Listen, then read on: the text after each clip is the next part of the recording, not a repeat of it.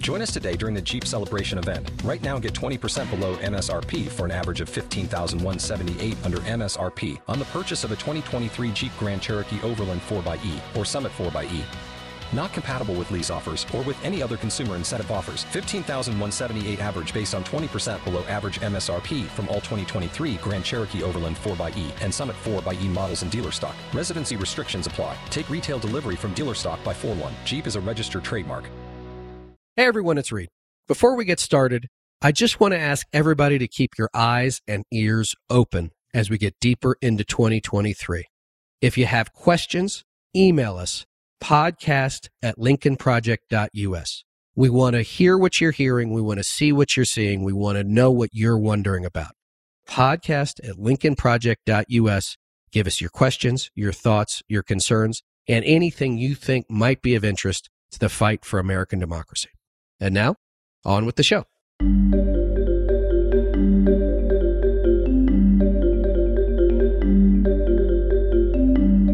Welcome back to the Lincoln Project. I'm your host, Reed Galen. Today, I'm once again joined by Rick Wilson, my brother in arms, fellow co founder of the Lincoln Project, host of LPTV's The Breakdown, author of the New York Times bestsellers Running Against the Devil and Everything Trump Touches Dies. But if that's not enough, he's also the host of the podcast Rick Wilson's The Enemies List. Rick, it's been great having you today. No, well, I'm just thank kidding. you, Rick. Thanks for coming back. Man. yeah, brother, absolutely, man. All right. So, look, I mean, we talk every day, probably 10 times a day, but we don't get to do each other's shows that often, just nature of the beast. But let's start down the street in your hometown of Tallahassee, Florida, where Ron DeSantis, who's traveling around spending his super PAC's money to build crowds for a book no one wants to read, flew back to Florida for the sole purpose, Rick, of going and doing a press conference where he threatened the Disney Corporation, the mouse, headed by none other than the legendary Bob Iger, to say that he's so unhappy with Disney making him look like a fool that perhaps he would jack hotel taxes, perhaps he would build toll roads, or as he said today, Rick, maybe he'd build a prison next door. Tell us what's going on there. Well, look, Ron DeSantis is a tiny, tiny man right now suffering from what I call electile dysfunction. He knows he's not going to beat Donald Trump in the primary. He knows, I almost kept a straight face. He knows he's not going to beat Donald Trump in the primary. He knows he's getting his ass handed to him by his own donors over his six week abortion ban. And so now he's flailing for something to change the subject and get everybody focused on something else. And his idea that he's going to go after the what he calls Disney, a woke California corporation, except of course that it's also one of Florida's largest employers and the source of I think it's like one and a half percent of Florida's total tax revenue comes through people coming to Walt Disney World every year. And he's doing it based on a completely spurious and frankly, I know we're supposed to be careful about the word fascistic, but he's doing this to Disney because when he put out his Don't Say Gay bill, which they advertise as an attack on all the groomer pedophile gays in the state, when he put that bill out, Disney said, no, we're a welcoming company. We believe in the rights of all of our guests, our coworkers, our friends, and our allies. And it sent Ron DeSantis around the corner. It broke his brain. So imagine hating gay people so much that you become a joke. You become the Captain Ahab of going after a multi billion dollar company that could shit out two thirds of its lawyers right now and still have 10 times more lawyers than the state of Florida could ever afford to hire. Imagine being that butthurt all the time about a fucking cartoon mouse not agreeing to do what you wanted them to do and come out and say, of course, all gay people are pedophiles and must be destroyed, because that's what this is about. This is not going to stop where it is right now. They know there's a, like a one, two, three step process in all these things. Remember, first it was, oh, we just want sensible restrictions on abortion. Then it was, well, we're going to overturn Roe, but no one would ever be so crazy as to do a 15 week ban. Then it was 15 week ban. That's not as bad as a six week ban. No one's going to do a six week ban. And then it was, no, no one's going to do a six week ban and they won't ban the morning after pill. So they do the same kind of flow. And what they're doing right now with LGBT folks in this country is saying, oh, well, you know, we only want to stop the groomers and the pedophiles. And then it was, oh, we want to stop the drag queens because obviously they're the groomers and the pedophiles. They're not. And then it's going to be, well, gay adoption is wrong. And that, by the way, that bill is coming next year. It's pre filed. They're going to do it.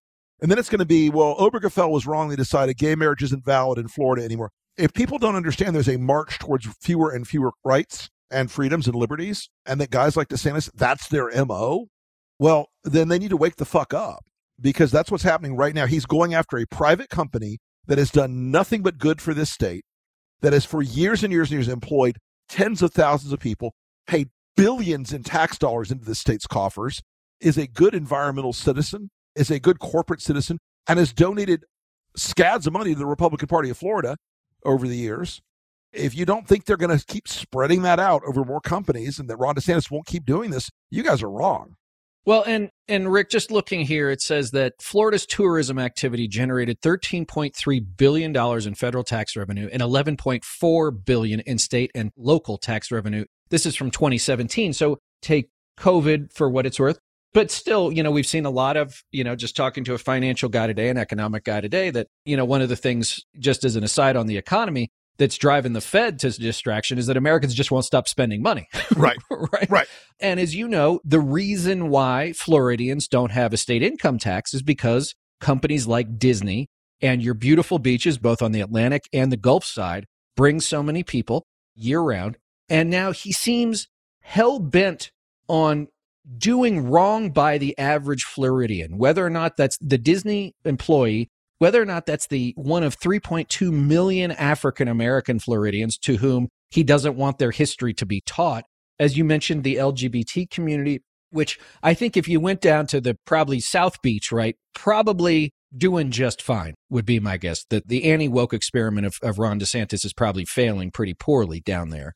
But to your point about, you know, and Tom Nichols, friend of the show, friend of ours, did a good thread on you know, why you shouldn't call Trump fascist. But I think you could probably start to slot DeSantis into that box because he is absolutely going after companies, yep. individuals, right? He fired a, a, prosecutor over, I think, in your home, your original hometown of Tampa. Yep, Tampa. Andrew Warren. Because he didn't like the things he was doing. He's systematically trying to denude Florida's public universities of any independent thought that he doesn't agree with. I should say, of an independent thought.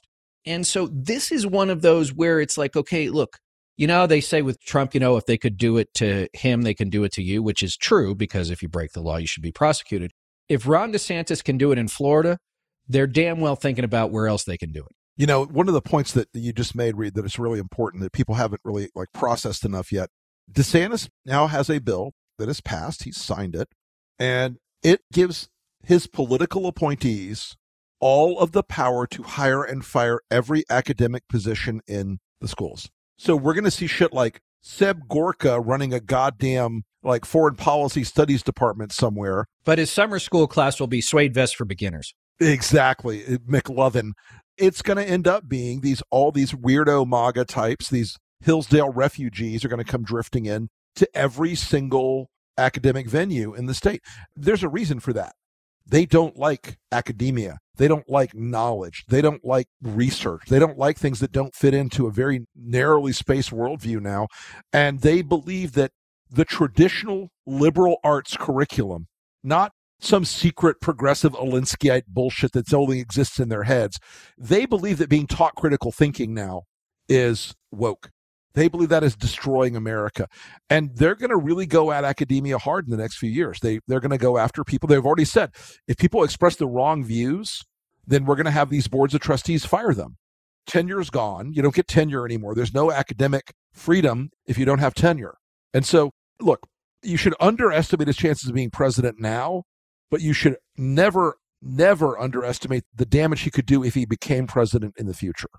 So let's talk about his proto presidential run because you know you mentioned that there was a financial times story over the weekend that a major republican donor who had backed desantis said that after the six week abortion ban and after the book banning stuff that he was out and that a lot of his friends were out too.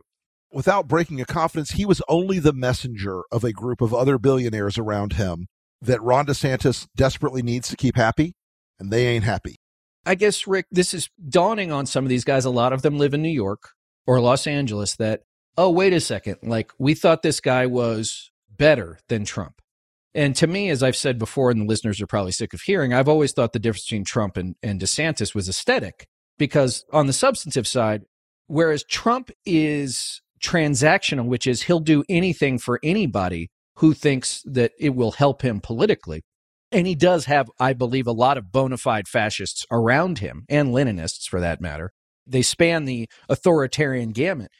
DeSantis has proven, right, that he is willing to systematically do these things with state power. We've also talked about this Florida Guard, which is some sort of weird SA brown shirt thing that people are, you know, are willing to do. But now he's upset the donor class. And aside from the donor class, Rick, and what passes for conservative intelligentsia in Washington, D.C., he doesn't really have a constituency. No, there aren't a lot of bunch of people who wake up in the morning, except the guys at National Review, and say, you know, Ron DeSantis is the glistening future of American politics because he's so charismatic and he's so put together because he's not any of those things. The guy is uncomfortable in his own skin. He's an unhappy, cranky person. He's a bitch he's not somebody who has that sort of natural grace you need to run for president. And say what you will about Trump, and I will say plenty of shit about Trump. He is the biggest asshole. He's evil. He's dark, all those things. But he has legitimate charisma when he is on the stump. He has legitimate charisma. It's misapplied. It's awful. I find it aesthetically ridiculous, but he has an appeal. No one's going to go out and throw their panties on the stage when Ron DeSantis comes out there. No one you mentioned Trump, so let's bring this together for a second, Rick, which is Trump has been attacking DeSantis personally, and then his one of his PACs, I'm not sure which, put out an ad about, you know, old pudding fingers, which attacked DeSantis not only for eating pudding, and I feel bad for whatever actor they made actually dip their fingers into chocolate pudding and eat it on camera. DeSantis's super PAC fired back over the weekend with this 30 or 60 second ad basically calling Trump anti gun and all this other stuff. And as Stuart Stevens, our senior advisor and friend and partner in crime, said, Congratulations to Ron DeSantis for running the first Trump general election ad. Now, they did it out of the Super PAC, which is run by this guy, Jeff Roe, who we know of. I think I've met him once. You know, they ran it digitally in Indianapolis, where the NRA convention was. And they ran it one time on Fox News Sunday. I think, you know, I don't know if it was national or Washington. But if you're going to attack like you know the monster are you really going to do it on policy when this is so clearly not bothered him or hurt him before?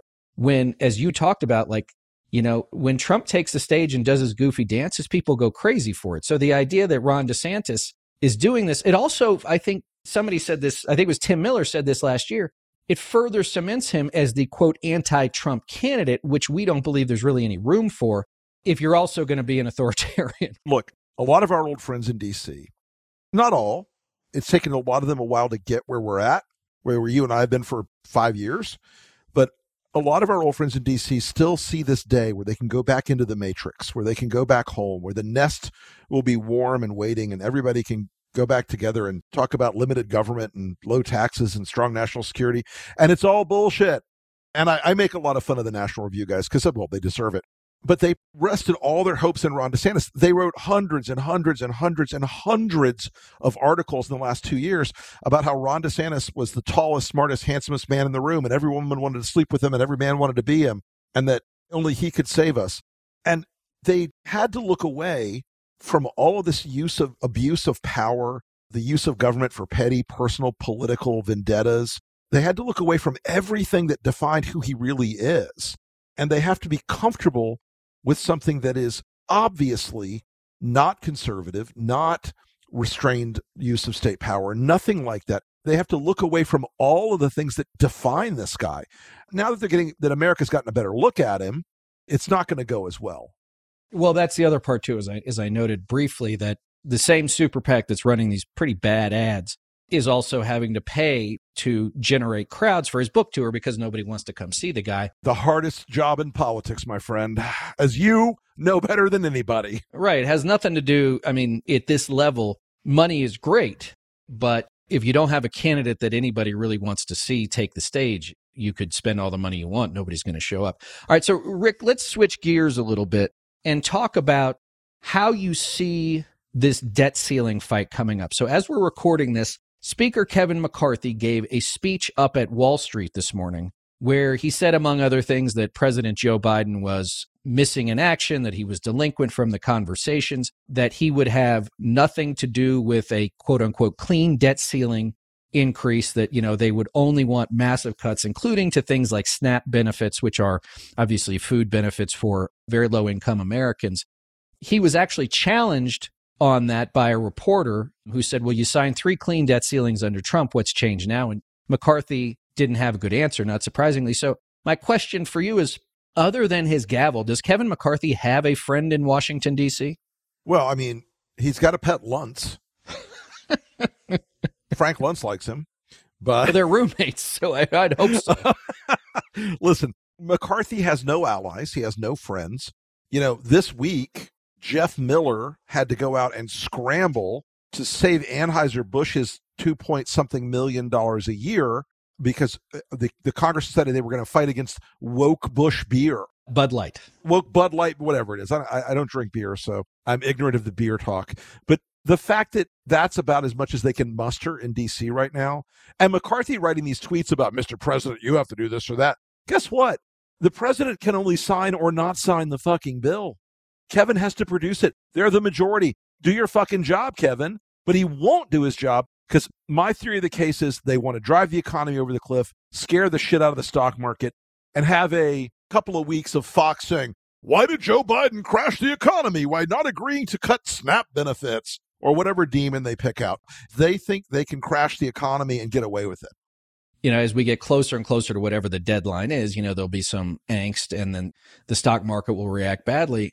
This is not an economic argument for these people. This is an ideological argument. And Tina Nguyen, who writes for the Puck newsletter, had an, uh, a story out, I believe, either late last week or over the weekend about the machinations within McCarthy's conference in the U.S. House and that the Freedom Caucus is now being led around by the nose by this outside group, this outside sort of America First MAGA think tank, who are saying things, Rick, like default is a fiction, right? That like the government can't actually default on its debt, and that cuts, cuts, cuts are the only way they should go, and you should not in any way compromise on this stuff. And, you know, Rick, he's only got a nine seat majority to begin with. And now you've got Gaetz saying, he actually said this on the record we haven't gotten nearly enough for the hostage we have in hand. I mean, that's pretty blunt. I'm sort of at a loss because even he could come up with something. Even he recognized the dynamic at play, which is remember that neither Chuck Schumer nor Mitch McConnell, leaders in the Senate, want anything to do with this guy. The president's happy to watch him swing, right? Until and unless something really needs to be done. And his own conference hates him.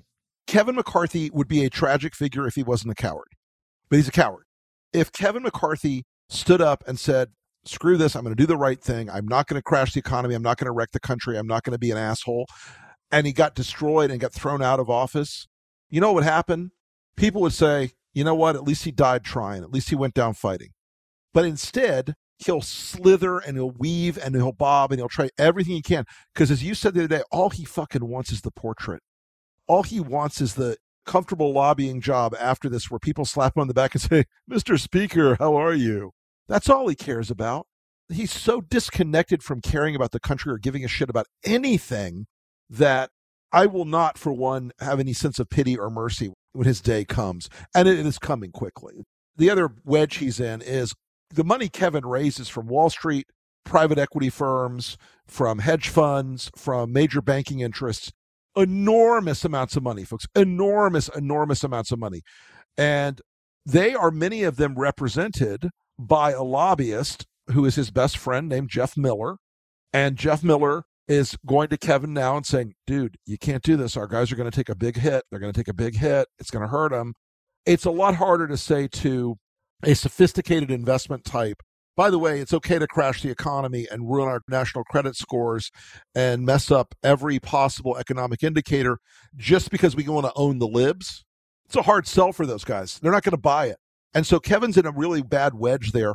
And unfortunately, he's too chicken shit to throw out vicious anti Semites like Paul Gosar, who, folks, if you're not familiar, Paul Gosar is full on anti Semitic now he talks about like the Jews, like Antony Blinken will kill us all in the war that Russia will launch against us. And he's going to back George Santos for reelection. and he's going to back every other weirdo and skell and scumbag and drifter and uncaught serial killer in that caucus. He's going to do it for all of them because he needs that little majority he's got. Well, and so, Rick, let's wrap up here talking about something that you said a minute ago, which is this whole idea of owning the libs, which is, I think that this is the one thing that we really have to remind ourselves of and we have to remind our listeners of, which is none of this has anything to do with running the country. It only has to do with two things, which is the accumulation of power and owning the libs. They love to see the freak out. And I think that's one of those things you saw in Tennessee, was it 10 days ago or whatever, when they threw out the two African American legislators, which is they thought that this was going to be great, right? We'll really get them this time. And what did he do? They made these two guys superstars, right? They made themselves look inhuman. And because they're not very good at this, as I mentioned on a previous show, our friend Judd Legum found out that the, you know, the Speaker of the Tennessee House doesn't live in his district, still claims per diem for everything, and, you know, got a screaming deal on a house in Nashville. Right. By the way, I saw pictures of that house for $600,000. Get the fuck out of here. Right. I mean, only Clarence Thomas could hope for a better deal. Right. My daughter and son in law live in East Nashville and paid close to that for something that is not that fancy by an order of magnitude. That's a $3 million condo, in my opinion. The other thing that happened, and our friend Byron Manukin was finding all this stuff, is once you start stirring the hornet's nest and playing these games, the Speaker of the House now is having to answer not only for his first girlfriend, who is a lobbyist, whose husband is also married to the deputy communications director for Governor Bill Lee, but now his second girlfriend as well. And this is all poking the hornet's nest for the wrong reasons. They thought it was going to be cute and funny, and they were going to own the libs and they were going to play this game. And there was a recording released over the weekend of the secret caucus meeting they had, wasn't so secret. And they're like, well, these Democrats are all the enemies of us in America. And if they believe that behind closed doors, they're not just malicious, they're insane. Well, but it's also, I think it's also a crystallization of how they actually feel. You know, again, I think that we should not call the Republican Party conservative. There is a, I believe, a liberal and conservative spectrum. They are not on it. They are somewhere out in space close to Mars. But just as an aside, remember it was Justice Thurgood Marshall who once famously said, they always forget about the girlfriend, which is there's always that one thing. Sometimes it's an actual girlfriend, but sometimes it's the thing like a guy like Judd out there figuring out, wait, wait, wait, wait, wait, this guy doesn't live in these places. And that's sort of the do as I say, not as I do. And I once saw a great bumper sticker, Rick, that said, Karma's only a bitch when you are. but I think that that's one of those things where we think about this and we believe, as we close here, that the Republican Party should be on its way to smashing defeat 18 months hence. But I'm always hesitant. I always sort of snap back to reality because I'm like, wait, wait, wait, wait, wait.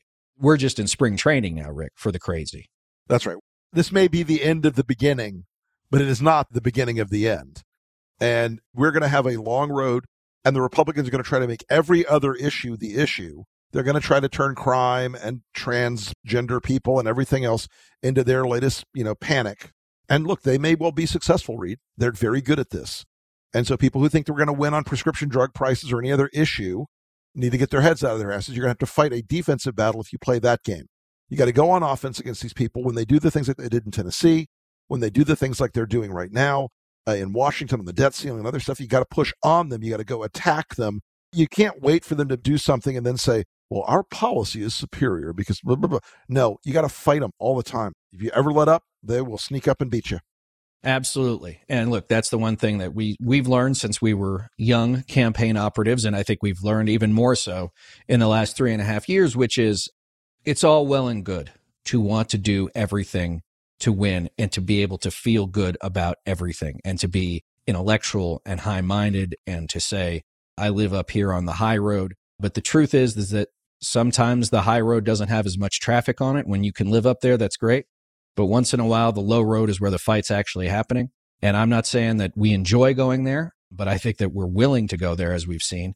And oftentimes you don't beat these people by trying to be the better person because here's what we know. Why do the bad guys always have a good chance of winning? Because they're willing to do anything. They are willing to do anything. And I'm not saying you have to be as bad as them, but you have to understand how bad they can be and take action to ensure they can't do it anymore. All right. Rick, before we let you go, where can everybody find you online and where can they find your podcast? They can find my podcast at Resolute Square. It is the enemies list. It's available where all fine podcasts are sold. You can find me online at the Rick Wilson on Twitter and Instagram, and I'm also on Post if someday the Blue Hellbird site falls apart. Absolutely. As always, gang, you can find me on Twitter and TikTok as long as it's legal at Reed Galen and on Instagram at Reed underscore Galen underscore LP. Rick Wilson, thank you for joining me as always.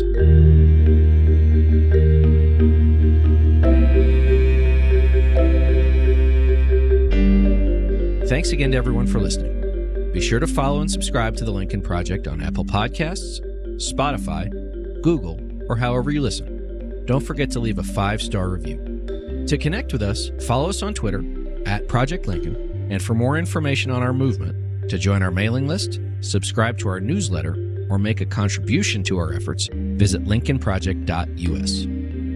If you want to message the podcast directly, please send an email to podcast at lincolnproject.us. And if you want to personally join the fight to save our nation's democracy, visit jointheunion.us. For the Lincoln Project, I'm Reed Galen. I'll see you on the next episode.